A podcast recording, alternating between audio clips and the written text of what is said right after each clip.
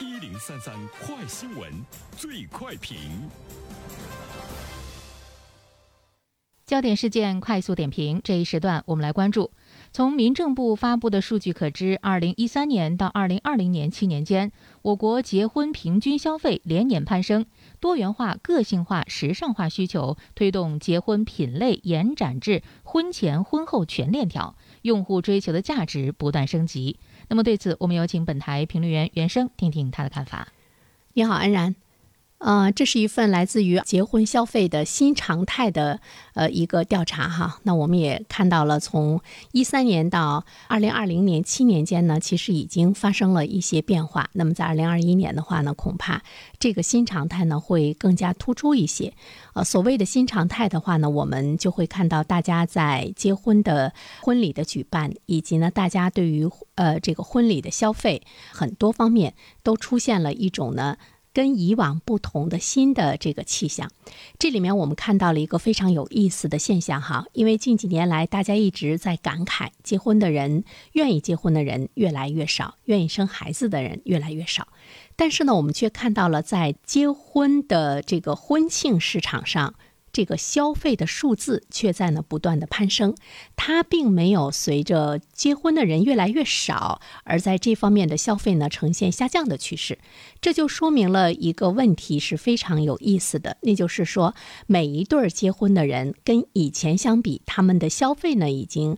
大大的提升，消费力呢提升，呃，结婚消费的势头呢是非常的强劲，所以我们就会看到呢一个这个数字啊。结婚平均的花费是二十三点一万元，五年间翻了三点七倍。五年间翻了三点七倍是什么概念呢？远远高于全国居民人均可支配收入增长的幅度。于是大家会去想说，那跟以前结婚，现在也没有看到什么新花样啊，也是在酒店举办婚礼，也是这个婚车穿婚纱啊，也是呢送钻戒等等。呃，当然还有这个旅游。但是近几年，你看，因为疫情的问题，可能出国旅游的这个人数呢，在大幅度的降低。那也就是在国内游一游、玩一玩，它这个费用到底呢是花在了哪里？其实我们会看到呢，这里面跟年轻人的消费观念发生了大幅度的变化呢，有着非常紧密的关系哈。就是这个个性化的婚礼。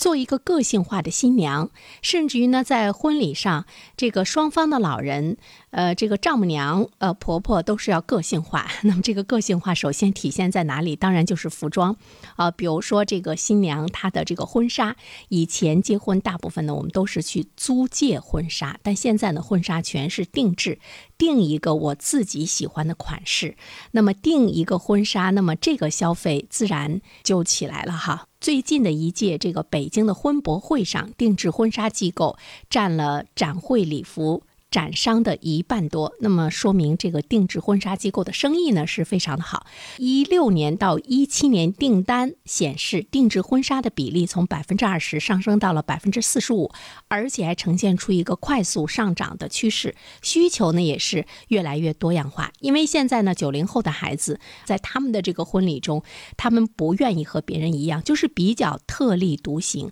他不想穿别人穿过的衣服，所以独一无二的定制婚纱也。更受欢迎，不仅仅呢是婚纱，还有呢新郎的礼服的定制，还有专门为新郎新娘母亲准备的妈妈装。那么这些定制和你到商场去买一套，可能这个价钱呢就是完全不一样的哈啊，包括呢一些婚礼的这个形式等等，所以我们会看到。个性化的这个需求带来了呢定制方面的消费，那么定制嘛，它的制作的成本必然呢就会高，所以呢我们就会看到婚庆方面的这个消费呢是节节攀升，它和结婚的人数少了，呈现出一个非常明显的一个分化的趋势。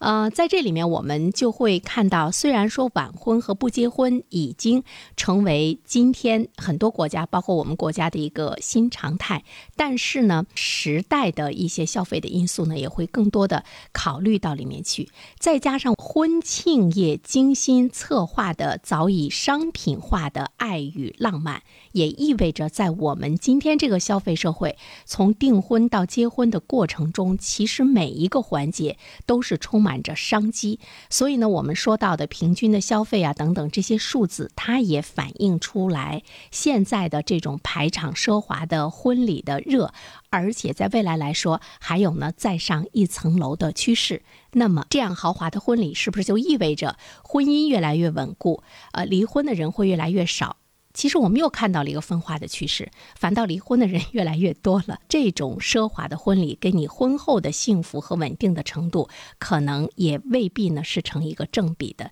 真正的幸福究竟来自于哪里？我想每一个人心里呢都是有数的。怎么样去过朴实真诚的生活，真正的相爱吧，真正的相处，是在日常生活的点点滴滴中。好了，安然，好，感谢原生。